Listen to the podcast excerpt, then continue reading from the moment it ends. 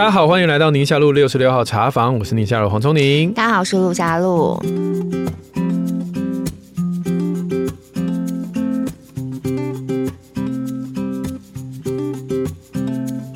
哎，快要过年啦！嗯，过年还有心情听我们 Q&A 吗？知道哎。今天的内容可能在过年会用得到哦。啊，因为就是一群小孩聚在一起的时候，嗯，嗯 一群男孩子聚在一起的时候，挑战好大哦。啊，我们先来看看这第一个问题，比较小心谨慎的宝宝这个问题。这位是 HK Born Guy，就是在香港出生的人这样子。嗯，小心谨慎的宝宝，他他哇，他留言有点长，容我来慢慢的来读出来。嗯我是一个积极参与育儿又有正职律师工作的二宝爸爸，大宝一岁十个月，二宝刚满月，每天行程总是被工作、育儿跟家务排满，最高品质的独处时间就是在通勤路上或者是做家事的时候，戴着耳机听宁夏路六十六号茶房，这样很正向哦，不是在马桶上。对。因为爸爸通常最高品质时间独处时间在马桶上，就在厕所，但不是，他是通勤跟做家事，嗯哦、而且还有做家事这一项，哎、啊，他是个律师，哎、哦，超级暖爸。对，他说，在这个资讯爆炸。许多媒体使用耸动文字进行恐惧形象的时代，王医师跟夏主播的言谈和节目内容知识含量都非常丰富，总是像黑暗中的灯塔一样，非常温暖的带给我们听友们方向感跟安心感，也弥补了我没有时间阅读书籍的缺憾，让我不论在育儿、防疫和待人接物上都倍感踏实。非常感谢亲子天下黄医师和夏主播带来这样的优质节目，看了许多育儿的书籍文章，也听了几乎每一集的宁夏六十六号茶坊，觉得育儿的其中一个大方向，不外乎是给予孩子充足的安全感，嗯，尽可能的回应小孩生理跟心理的需求，嗯，并且让小孩感觉到，当他需要协助跟支持的时候呢，永远可以投向爸爸妈妈的怀抱，在给予孩子充分安全感的情况下，鼓励孩子探索跟尝试，嗯。他说：“希望我对育儿大方向没有理解错误，这这正确正确。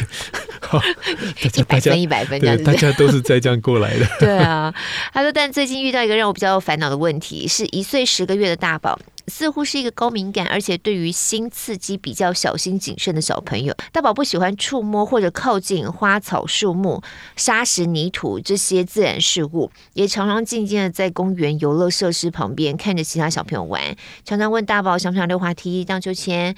或者是这个玩一些其他的这个游具嘛，大宝都会点头说嗯，表示想要。但实际你带他去做荡秋千或者是带滑滑溜滑梯，大宝呢都会立刻抗拒，表示不要或者要下来。嗯，而且他现在还不太常上下楼梯，遇到楼梯都会要求爸妈抱抱，不大愿意练习。嗯、遇到前述这些情形，我都会鼓励他说：“爸爸觉得你可以，爸爸会陪你一起试试看好不好啊？”嗯，但是如果大宝拒绝尝试非常明确的话，那我就也不愿意逼迫他。害怕破坏大宝对爸爸的安全感，但眼看别的小孩开心的玩沙、捡地上树枝、落叶来玩，在公园滑溜滑梯、荡秋千、跑跑跳跳、上下楼梯，对照之下，我还是会有点担心大宝在肢体跟运动能力方面发展落后，也会错过很多接触或尝试新刺激、新事物的机会。这是一个黄金时期吗？问号。想要请问黄医师、夏主播，我应该要怎么样调整自己的心态，以及跟大宝的应对？是否应该更积极鼓励他多尝试，甚至还？需要拿出一点虎爸虎妈的姿态，带点强迫呢，还是就放宽心，顺着他的意愿，相信有一天他会愿意尝试，并且持续告诉孩子，只要他愿意尝试，爸妈都一定很乐意会陪他一起呢？大宝生长曲线比较后段班，身材娇小，目前身高才七十八公分，托婴中心有些同班同学都比他高了一个头，猜测大宝不愿意上下楼梯，也可能跟他身材娇小，楼梯踏阶对他来说有点太高有关。嗯，谢谢黄医师跟夏主播。哇，好长哦！不是，好想告诉他，你经历过的我都经历过，嗯、也要给他一点信心，就是这个状况还会持续好几年。我印象很深刻，我们家有一个孩子，老说我有点忘记是哪一个了，嗯、就是他刚刚有写到说，孩子不喜欢触摸靠近花草树木嘛。嗯、我们家有一个孩子在差不多这个年纪的时候，两岁上下，你把他放在公园那种草地上，草地不是刺刺的吗？对他就会没有办法站起来，因为他手不敢摸。这样子，就手举着高高的这样，然后脚也尽量抬高高，就是让自己接触的面积变小这样子，然后在那边一直改改脚这样。然后触觉敏感啊，对，我就觉得还蛮好笑的。我其实这部分我已经蛮早就知道要避免，所以我小孩小的时候去公园草地，我在看，哎、欸，这个地方嗯蛮干净的，不会有什么铁钉啊、狗屎啊，嗯，我可能就会把他们的鞋袜都脱了，然后让他们在上面跑。对，但是除此之外，其实你也看过孩子小的时候，他真的什么都怕。嗯，刚刚提到说爬上爬下，那时候。嗯，我们家旁边的公园弄了一个金字塔，就是有种一些小植物，然后让小朋友可以往上爬。中、嗯、当然中间都有一些网子。嗯嗯嗯。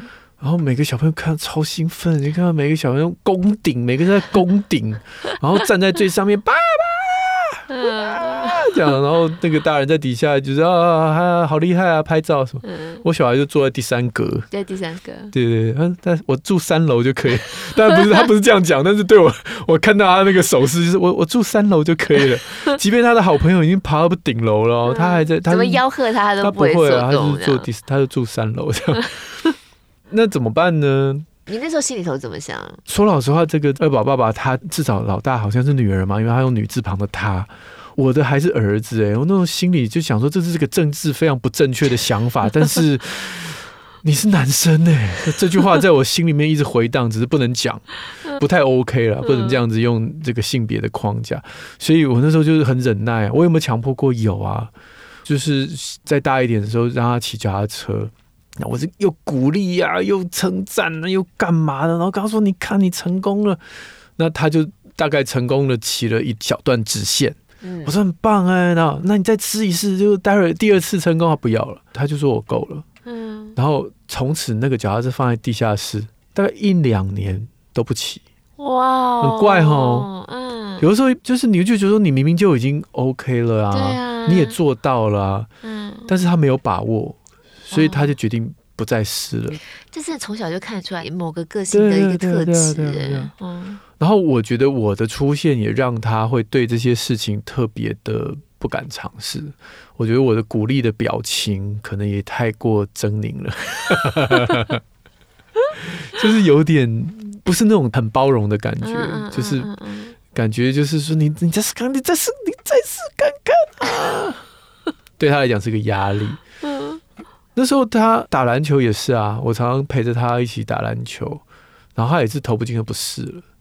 我有几个经验，后来跟大家分享，就是我发现，即便我是那么努力的压抑我自己的这种情绪，但是孩子感受得到，但别人来带，哎，感觉就不一样。嗯嗯，像篮球这件事情，我之前有分享过嘛，我老婆后来陪着他去美国的时候，对对对对对。对但还有一个就是像棒球，嗯，他那时候也是被我逼着逼着，他就不要了。我其实真的没什么逼，但是我的鼓励大概不是很真诚。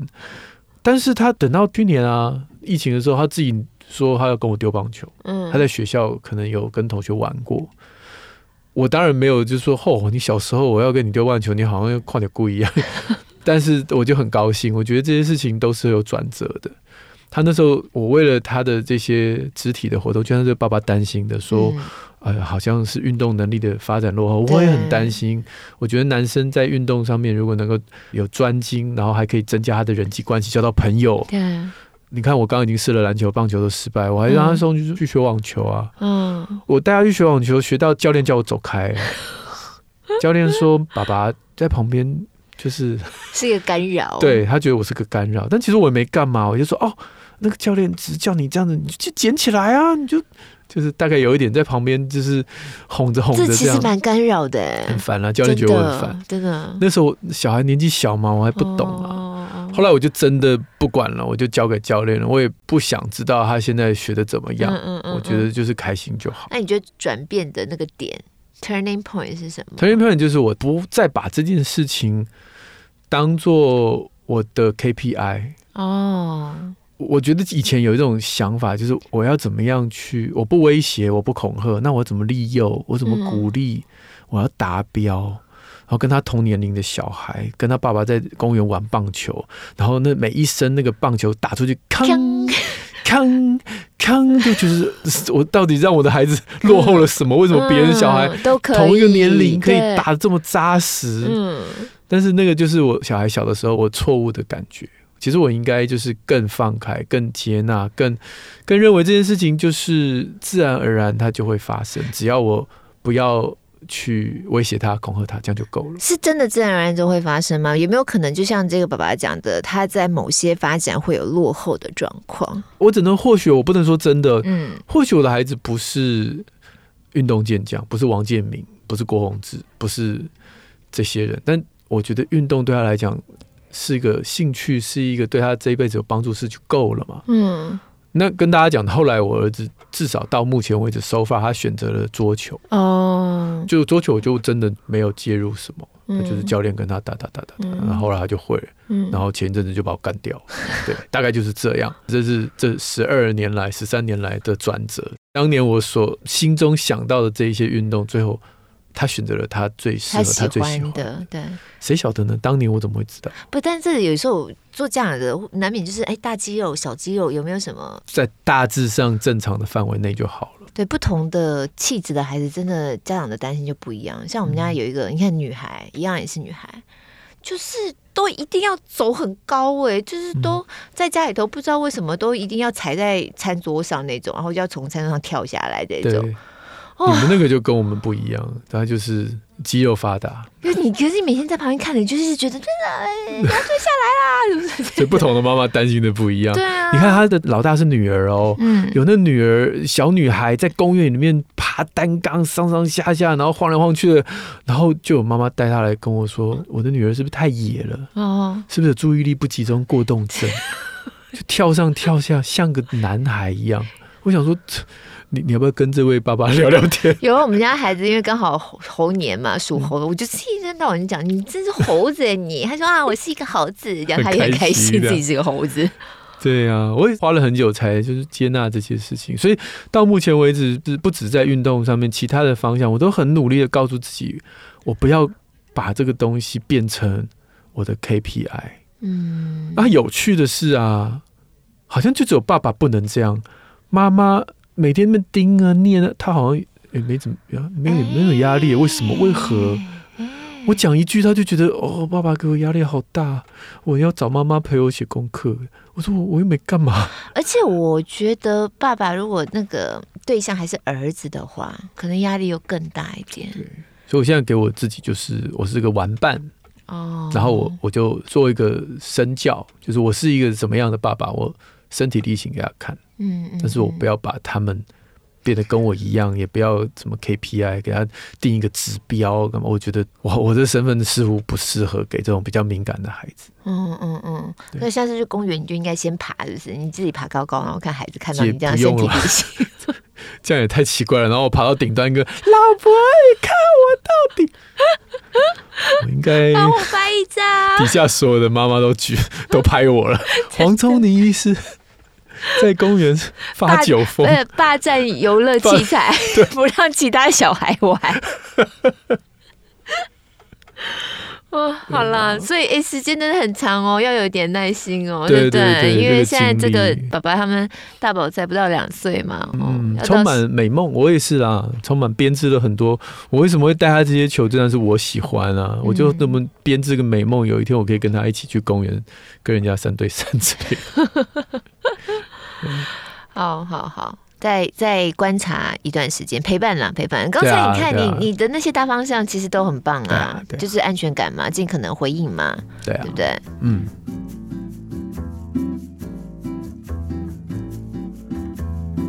好，第二位他叫逆浩，他是想要请教黄医师，他们家是有儿子了，嗯、男宝宝一岁八个月，一天到晚因为玩乐撞到头，应该怎么办？嗯，两位优质主持人，你们好，想要请教黄医师。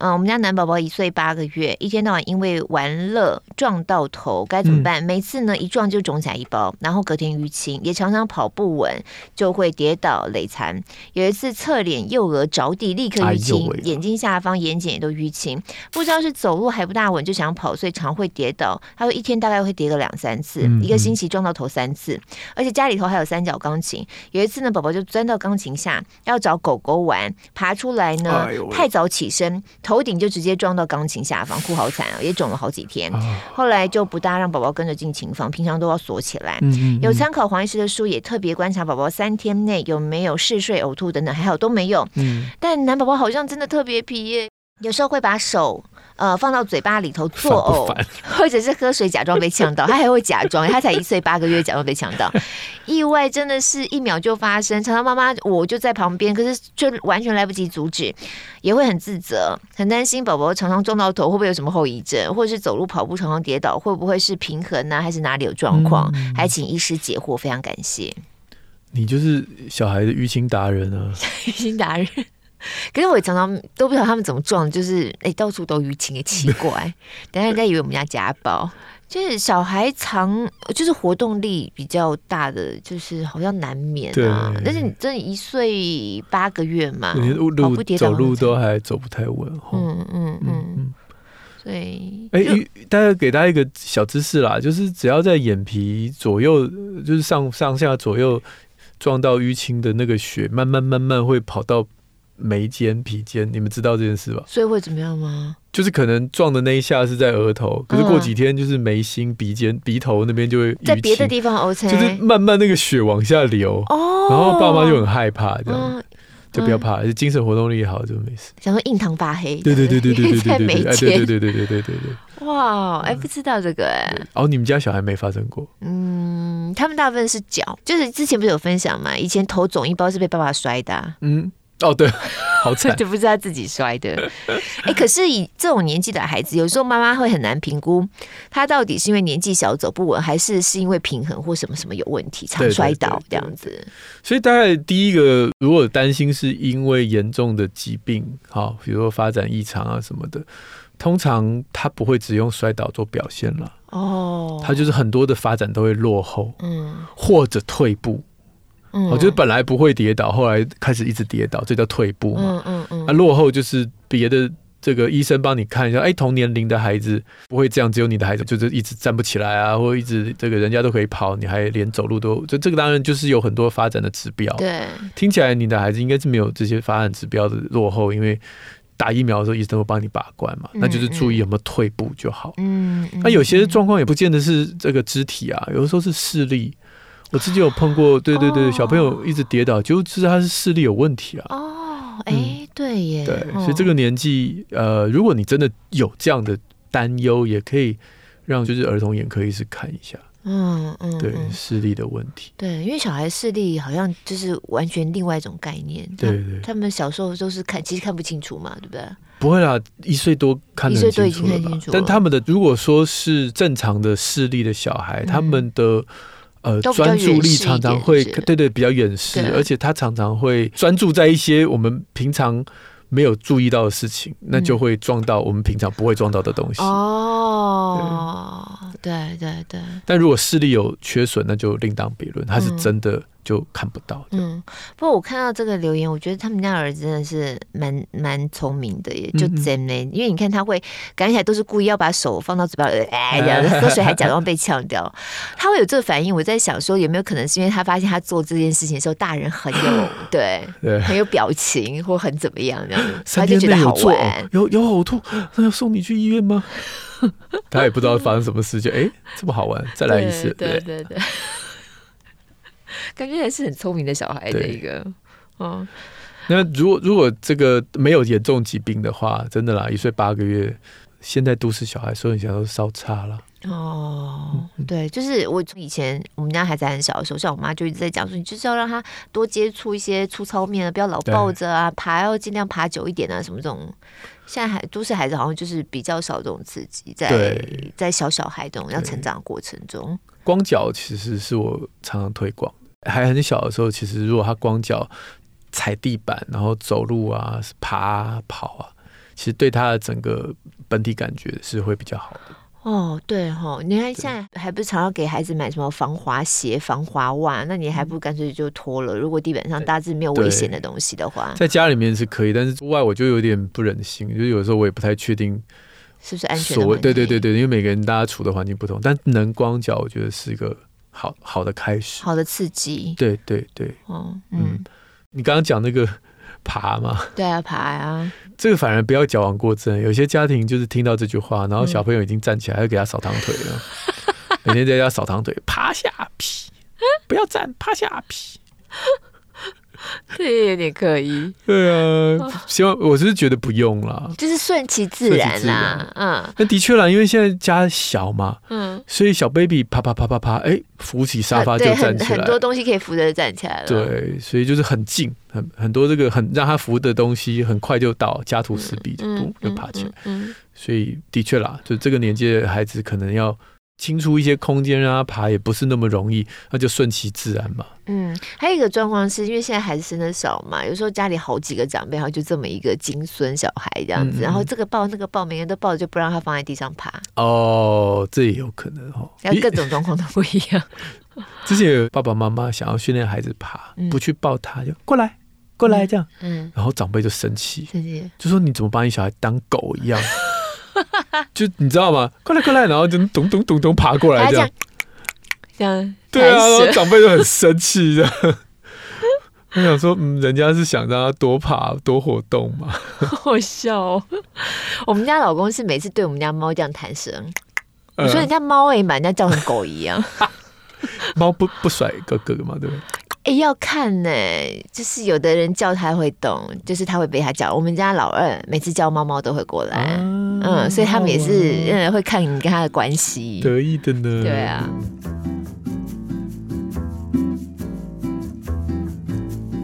好，下面这位是有参加我一月三号呃线上听友会的朋友，不过当天来不及回答他的问题哦。他是 Aris，他说想要请教怎么教五岁女儿同理心，孩子比较自我，不在意他人想法。哎，我记得好像以前也有一个听友有类似像这样的提问，对对对，嗯，非常自我中心的孩子，然后妈妈就觉得很头痛这样。对，嗯，当然每个人个性不一样，不过在五岁之前，尤其三四岁的孩子，自我中心是很正常的。嗯，哦，就是世界是绕他转，所以我那时候就常开玩笑说，如果今天幼儿园问各位小朋友，你们班谁跑最快？每个都说我，我，我，我。嗯，但是到小学以后。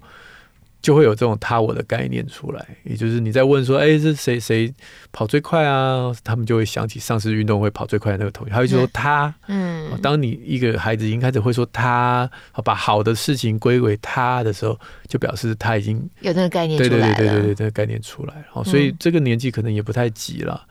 那另外，我也觉得同理心不是拿来说教的哦。说教说你要同理啊，嗯，显然是没用嘛。对对。就呃，第一个我们可以让孩子有同理心的，呃，第一步就是你没有被同理过的孩子，他就学不会同理感，嗯、比较不会学会同理感。嗯嗯。所以你要让他学会同理感，你就常常要用口头上，对对对，口头上，然后行动上告诉他说，我在做每件事情的时候，我都会想想你的想法，我的想法，所以我了解你现在这个感受。那我们今天面对这些事情，我们一起来讨论。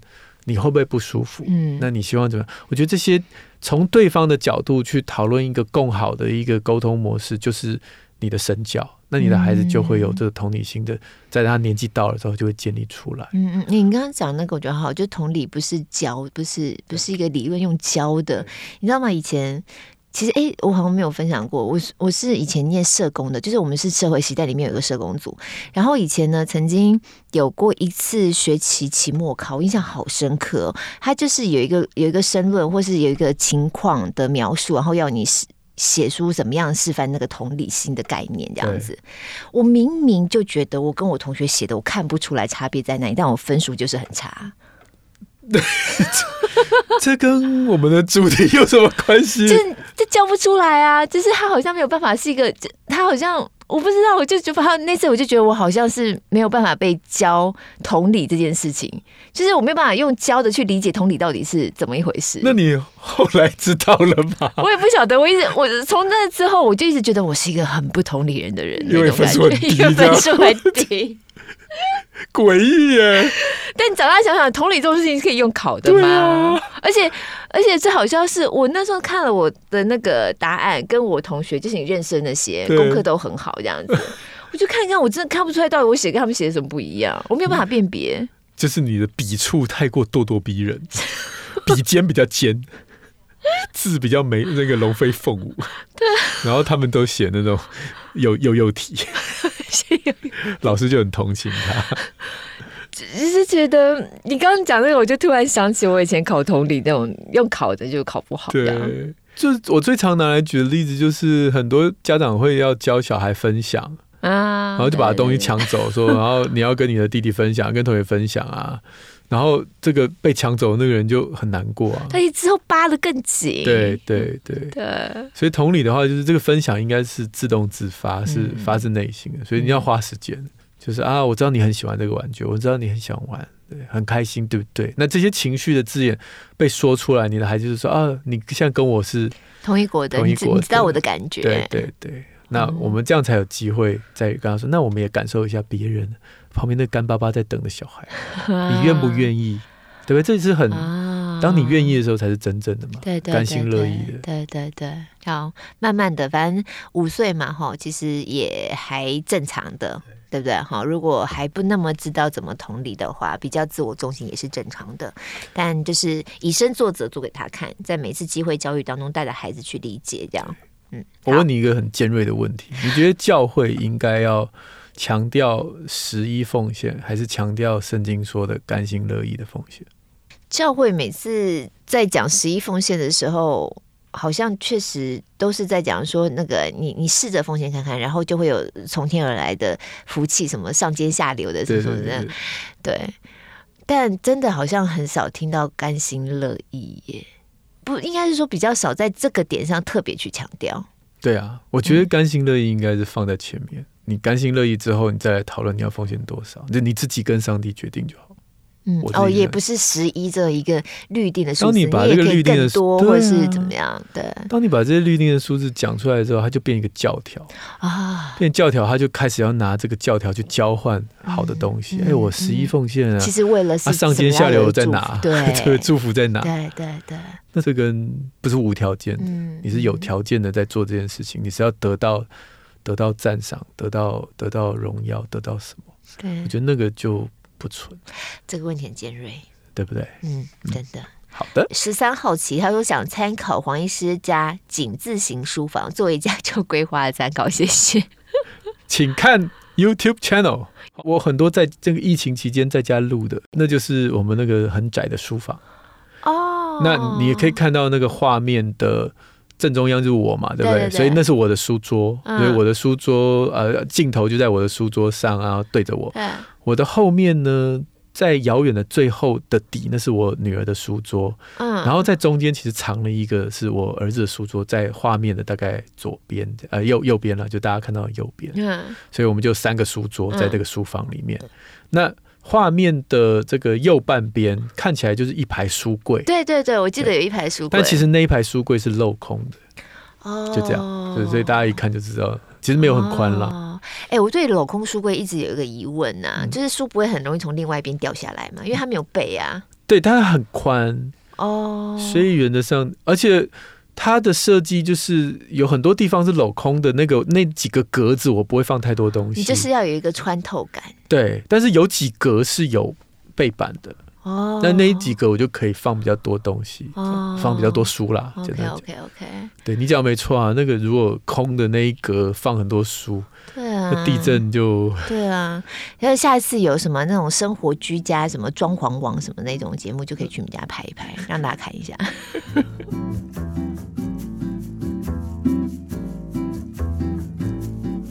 下面是因为我们之前有那个元宇宙的那一集嘛，然后在元宇宙那一集，我们有问说，哎，如果回到十年前，大家最想要跟现在的自己说什么？结果真的也蛮多听友留言的。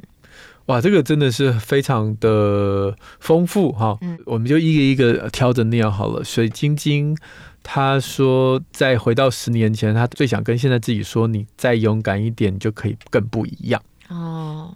这也很棒哎，再勇敢一点。但他现在已经勇敢了，所以他可以跟十年后的自己说：“我因为勇敢了，所以我不一样。”哎，对，对吧？对，大家如果有参加我们那个 live 听友会的话，那就是我们在 live 听友会问的，大家可以想，就是十年后的自己呢，能够想象是一个什么样的状况，然后跟十年后自己说什么这样子。对，对，对，嗯。杰哲，杰哲也有留言。他如果是在回到十年前，他会想跟现在的自己说：“谢谢你选择改变了自己，主动学习，更新教养观念，突破了惯性，持续学习成长。觉得你现在对情绪的察觉力更敏锐了，更容易透过对话去猜到太太跟孩子的行为后面的想法跟动机了。”嗯，啊，他就是李崇建老师啊。我觉得我现在的能量越来越强了，是吧？他上次在那个那个 转述他的话是这样，对，每个对话都是一个智商。对，张辉诚老师啦，张辉诚老师说李崇建老师这样跟他讲。哦，对对对对对对，嗯嗯。所以你看，这是一个选择耶。对，好，你要改变或不改变自己，其实，在某个点上，你做不一样的选择，十年之后你会看到不一样的自己。这样，对，对。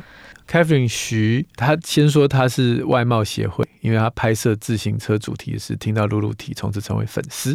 嗯，但走到哪我都会不自觉的跟大家讲一下，说：“哎、欸，你们有听有一个 Podcast 叫你下午六十六号。”哎，我跟你说，如果我真的是碰到，例如说新的朋友，然后知道他们有孩子，然后有时候就会很自然聊到家里头一些状况嘛，我就会不自觉的想要推荐他们听我们节目。哎，真的真的，这不是说我毛遂自荐，我们节目下路做这样，是因为有小聪聪啊，有小聪聪在的时候，你现在小聪聪叫的越来越亲密了。真的，我就觉得，哎、欸，我自己这样听着听着，其实帮助很大。你长期听，啊、然后有的时候每一集节目有一点点的概念，因为有时候大家通勤听，或正在做家事，很多人嘛，也不一定那么专注，没关系，有一个点，即使一集有一个点进来，慢慢慢累积起来，我觉得那其实是真的帮助很大。嗯，对。那因为你看，每个礼拜我们是周更两次嘛，对。那你两次周更，每个礼拜听个两次，那。我们我觉得我们在讨论这些题目的时候，核心基本上是一致的。对，所以有些事情、有些概念好像重复，不自觉的会去带到。对，那就潜移默化，其实听久了是会变成有内化效果的。对，嗯、而且我读的研究就这么多，嗯、然后大概听了大概一年之后就，哎，这个去年讲过了。黄医师今年都没有读新书吗？这现在是我们目前节目的一个一个瓶颈，最困难的地方。哎、欸，做研究的快一点好 没有东西可以分享。那 Catherine 她说，她想要跟哎十年前自己，我想要多读经、多祷告，时时转向主。Amen，Amen。酸呢，酸呢，他也常常跟我们留言。他说，十年前他会想跟自己现在说：“你已经很棒喽。未来虽然有很多挑战，但是上帝会带领所担心的，也都在祷告里一一被回答，超越自己的想象。记得别被困在当下，要多抬起头仰望上帝。”嗯，要 look up，不要 don't look up。对对，这是这个梗，这梗大家听得懂吗？对，千万别千万别抬头。啊、对，Netflix 一个最近大家讨论还蛮多的电影，自制电影。对对，我觉得很棒的是，记得别困在当下。Yeah. 对，就是十年前自己如果告诉我这件事情，我觉得其实是还蛮重要，因为当你还在阶段当中的时候，你还在过程里，对，你就是困在那里啊，然后一点点鸡毛蒜皮的小事，你都会看得很大，对，然后就觉得完蛋完蛋了，然后开始滑坡了那种。我有一个蛮奇怪的朋友，嗯，我有一次就是为了好像应该是博班的考试，我非常焦虑。嗯，然后刚好他有事找我，然后我就跟他稍微吐露了一下心事。我说：“哦，我现在快焦虑快不行啊，那个博班怎样怎样怎样。”然后他就没有打算安慰我，他说：“两个礼拜后你再跟我讲这件事情，你就一点感觉都没有了。”嗯，我说：“你干嘛这样？”他说：“对啊，不是这样，每件事都在在发生之前紧张要死，两个礼拜后再回头，当初干嘛那么紧张？这样，所以你两个礼拜后再来跟我讲这件事，你就没感觉了。”真的都是发生之前最紧张，是哦，嗯嗯嗯。嗯什么演讲啊，各式各样的那种，但总不能因为这样就摆烂吧？没有摆烂呐，就是，但是你就是不要让自己的焦虑无限上纲那种感觉。Yeah. 嗯，那你即使在那当下觉得压力很大，或者是有有事情来，就觉得很阿杂很烦，但是常常是你真的就硬着头皮去做了，做完之后你会觉得很有收获。对，你如果真的都摆烂，想说我不做，由别人做，确实也是。可是，在那个过程里，你你其实是失去了一些什么东西，对啊。对，这个是很很棒的一个一个生活态度，就是去做，就是去做。然后要要跟你对话的其实是上帝，而不是舆论，不是那些对那些结果。而且一定是自己经历过了东西，才会留在自己的生命里面。Yeah. 嗯，哦，这个思考也是很棒。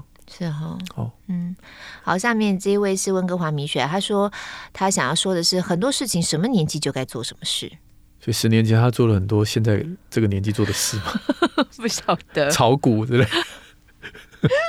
可是我倒是在去年就二零二一看那个长寿星远生之后，我倒觉得什么年纪该做什么事这件事情，好像可以稍微打破一下以前的想象跟框架。嗯嗯嗯、其实有些事情在你以为不能做年纪，你还是可以做的。这比较针对老年了，我觉得就是对于自己的老年生活也会有很多限制。好像老了我就不能这样，老了我就不能那样。嗯、但其实。其实那个书让我就是觉得，哎，就我老了还是有可能可以这样，可以那样，这样子。会不会反过来说，因为他是十年前的自己，对对对，会不会这是十年他做了，他不是是什么事情没做，而是他做了一些不该在这个年龄做的事，然后错失了，比如说，I don't know，就比如说。没有读书读到他想要的地方，我不晓我不晓得了。哦，这时候温哥华米雪自己心里头有很多 OS，就不晓得他听到我们这段回应的时候，嗯、对，应该每每个人故事都不大一样，所以也不对对对也不是很。欢迎在这个留言区再跟我们。对对对，如如果可聊的话，如果可聊的话，好，黄小龟他说，哎、欸，黄小龟有些事不用太认真，因为未来都不是你想的那样。哎、欸，这个不错，嗯，对，这个我也想对十年后自己讲。对，未来不是你想的那样。嗯、对啊，嗯，J J 想跟十年前的自己说，好好享受人生吧。嗯嗯，Sally 想跟现在说，把外语学好。好实际有、哦、这个。对，我现在想要定义一下外语是什么外语，阿拉伯语嘛。所以是韩文呐、啊，超不爽。我就觉得现在大家就想，就是、外语就想到英语，就想到英文，对对有，有点不开心。现在不开心。不能学点别的吗？那种对啊，真的好累哦。然后这位是 Matt 跟 Liz，他说这很有趣。他说从十年前就要开始 follow 黄医师喽，这样子。是你生生小孩了吗？可能觉得自己生小孩再开始 follow 也来不及那种感觉，要先预备这样子。十年前就要预备。还有一位妹妹妈妈，她想跟现在自己说：原来当妈妈可以让人勇敢，真的。等等，为母则强，真的哦。这句话我也很有感受，真的。就原来当妈妈或者当爸爸也是，嗯、才会发现自己可以这样，或是自己原来当了妈妈之后，我才知道自己可以爱这么多，或爱一个人，另外一个人爱到这种程度，类似像这种。对，嗯，对。而且，嗯，如果有努力的在。经营家庭，我觉得那个包容度对我我自己啦，看病的时候，成熟度、包容度都多很多。对，嗯，原来当妈妈可以让自己委屈的时候，可是一点都不觉得委屈，还甘心乐意。我跟你讲嘛，就是以前还没有生小孩之前，我们那个母奶的考试都要一百分才可以当儿科医师嘛。啊、哦，还有母奶考试、哦，对对对啊，母乳哺育的那个青山医院什么的，哦、都一定要、嗯、每个人都要一百，一百不可以。一题都不能错，一题都不能错，这样子。嗯、所以那时候看门诊的时候啊，我也我就是纸上谈兵嘛，嗯、所以只会说啊加油啊，然后陈医生都过去了，嗯、现在这几个礼拜比较辛苦啊，啊、嗯，但是一定可以的啊，没有一个没有母奶妈妈什么什么。嗯、然后等到经历了我孩子出生，然后在这个一胎两胎之后，我整个说法都不一样，说法都不一样。虽然我还是会推广母奶，母奶还是很棒很好，可是那个说话的。包容度，还有你看到这个妈妈所忍受的那种这种不确定性、慌乱，嗯，还有些妈妈真的没有奶会挫折，对，还有身体的那种、那种、那种不舒服，然后挫折，对，我就更多的对，很不一样了啦。我觉得那跟当年的我是天差地远，嗯。但你想想看，如果我不没有参与到我我老婆辛苦的那一段，我也没有办法去成为现在的这样的自己。真的，真的，哇！每个新手妈妈都会经历这个母奶的这种震撼教育，哎，喂母奶震撼教育，嗯嗯嗯，对啊。好，Tiffy 零四一八想跟自己说，珍惜当下，敞开心胸，以正面的态度去看待每一个过程。嗯，加油，加油，嗯、这个也很棒。Grace 林。他写的很长哦，当时好奇现在我长成什么样子，发展什么样子，担心未来会不会没有拯救，担心自己面对很多挑战会不会无法克服。其实现在的我当下已经面临更大的困难，但明天以后的事都变数，一步一步踏实的走，只要当下没有对不起自己，以后回想起来就不会后悔啦。真的耶，真的。对对，嗯，嗯好，还有这位是，哎，这位是没有没有没有署名，他是你辛苦了，嗯、大家都辛苦了。对对对。罗 莎他说要他想说是变卖家产去借钱，台积电买下去就对了。千金难买早知道，好不好？千金难买早知道。对啊，十年前呢？十年前台积电买下去，现在不得了。十年前买特斯拉，特斯拉更更夸张吧？十年前没有特斯拉可以让你买吧？十年前有吗？没有啦，特斯拉没有啦。台积电可以，台积电可以，台积电对。好，爱美他说，请不要放弃追求自己想要的生活，要坚持下去。嗯嗯。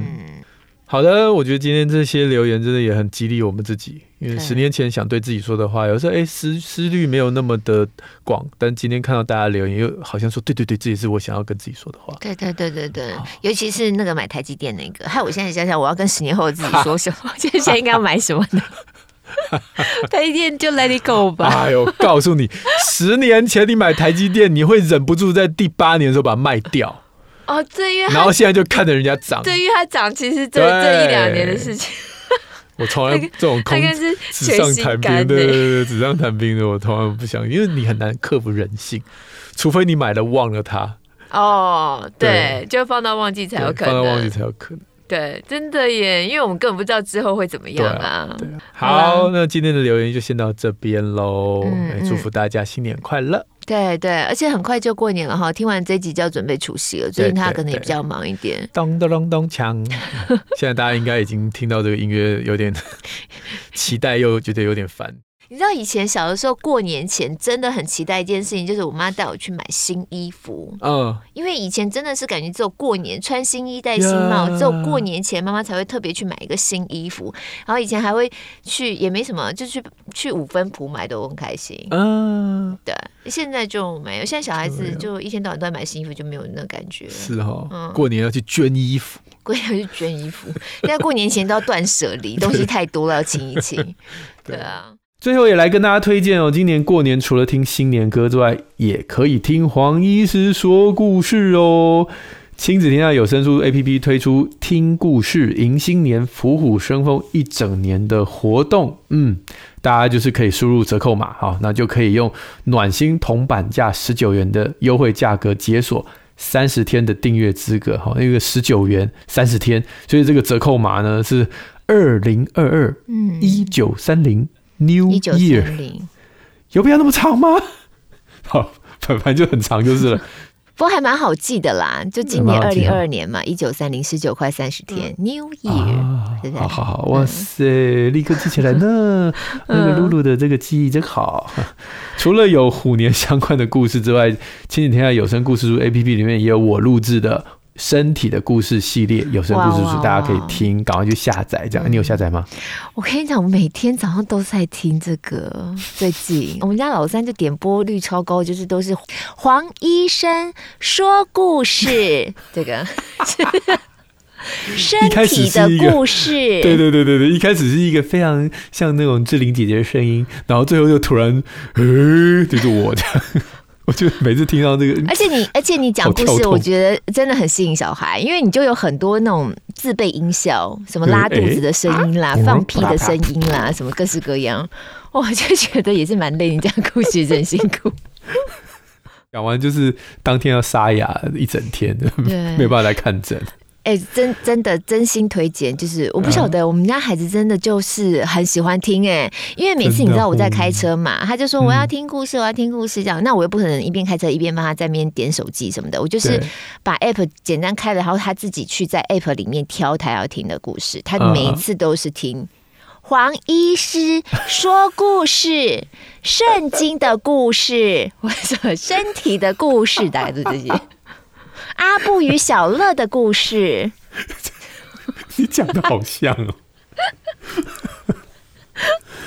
好，感谢你们家孩子的热情捧场。那刚才讲这个下载连接，我们放在这一集的节目资讯栏里面。哦，对，哎，大家测试一下，我不晓得是所有孩子都爱听哎。如果大家测试，大家就是孩子的反应，也可以许愿池。我我承认真的蛮蛮多的啦，就是有时候我在电梯里面，然后就会有认出我，就说，哎。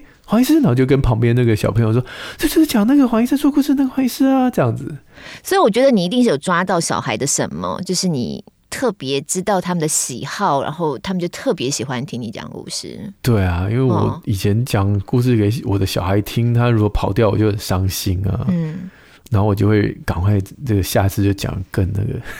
哎，你下次应该我们来做一集，或是我们在我们某一集头 insert 这个内容，就是怎么样说故事让小孩就是哎我能够被吸引这样。有有，有很多人这样，我都不好意思。我想说啊，我们不是什么专业训练的，我只是就是哎。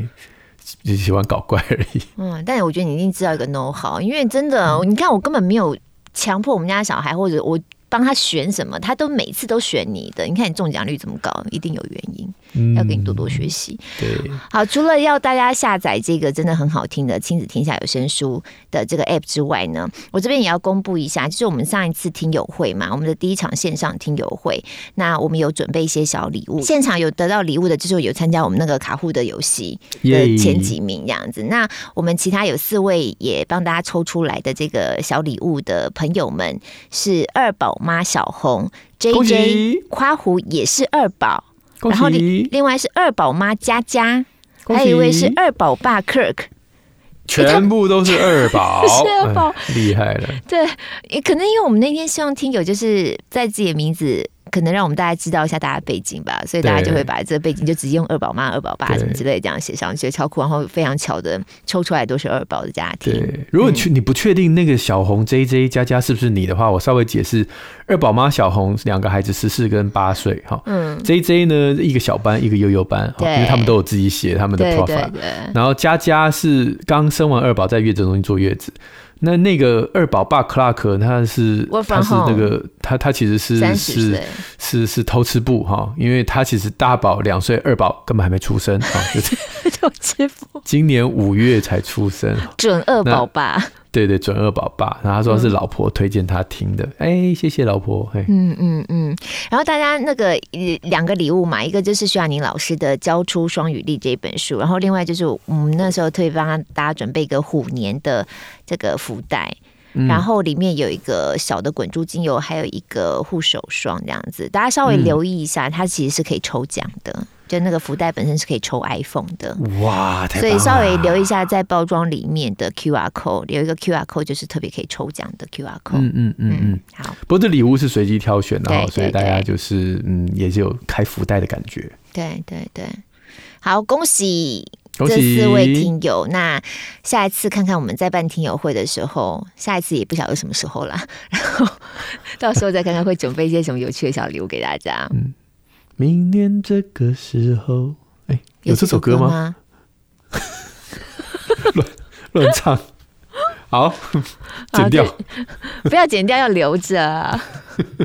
好，祝大家最近这个家里大扫除，是、呃、不要闪到腰，这样。对，还有不要过敏，不要过敏，对对对，虎年快乐。新年快乐！那如果呃 Apple Podcast 还有是 Spotify 现在听的话，也可以五星帮我们赞一下。学员池我们还是持续开放当中，那、嗯、过年期间我们还是会持续有更新，对，上架，所以陪伴大家，好吧？嗯嗯嗯，如果年节期间觉得没事的话，打麻将快输的时候听一听来改改运，有这个功能吗？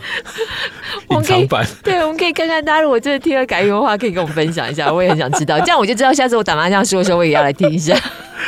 好，那就祝大家新年快乐了，拜拜，我们下周三见。再见，拜。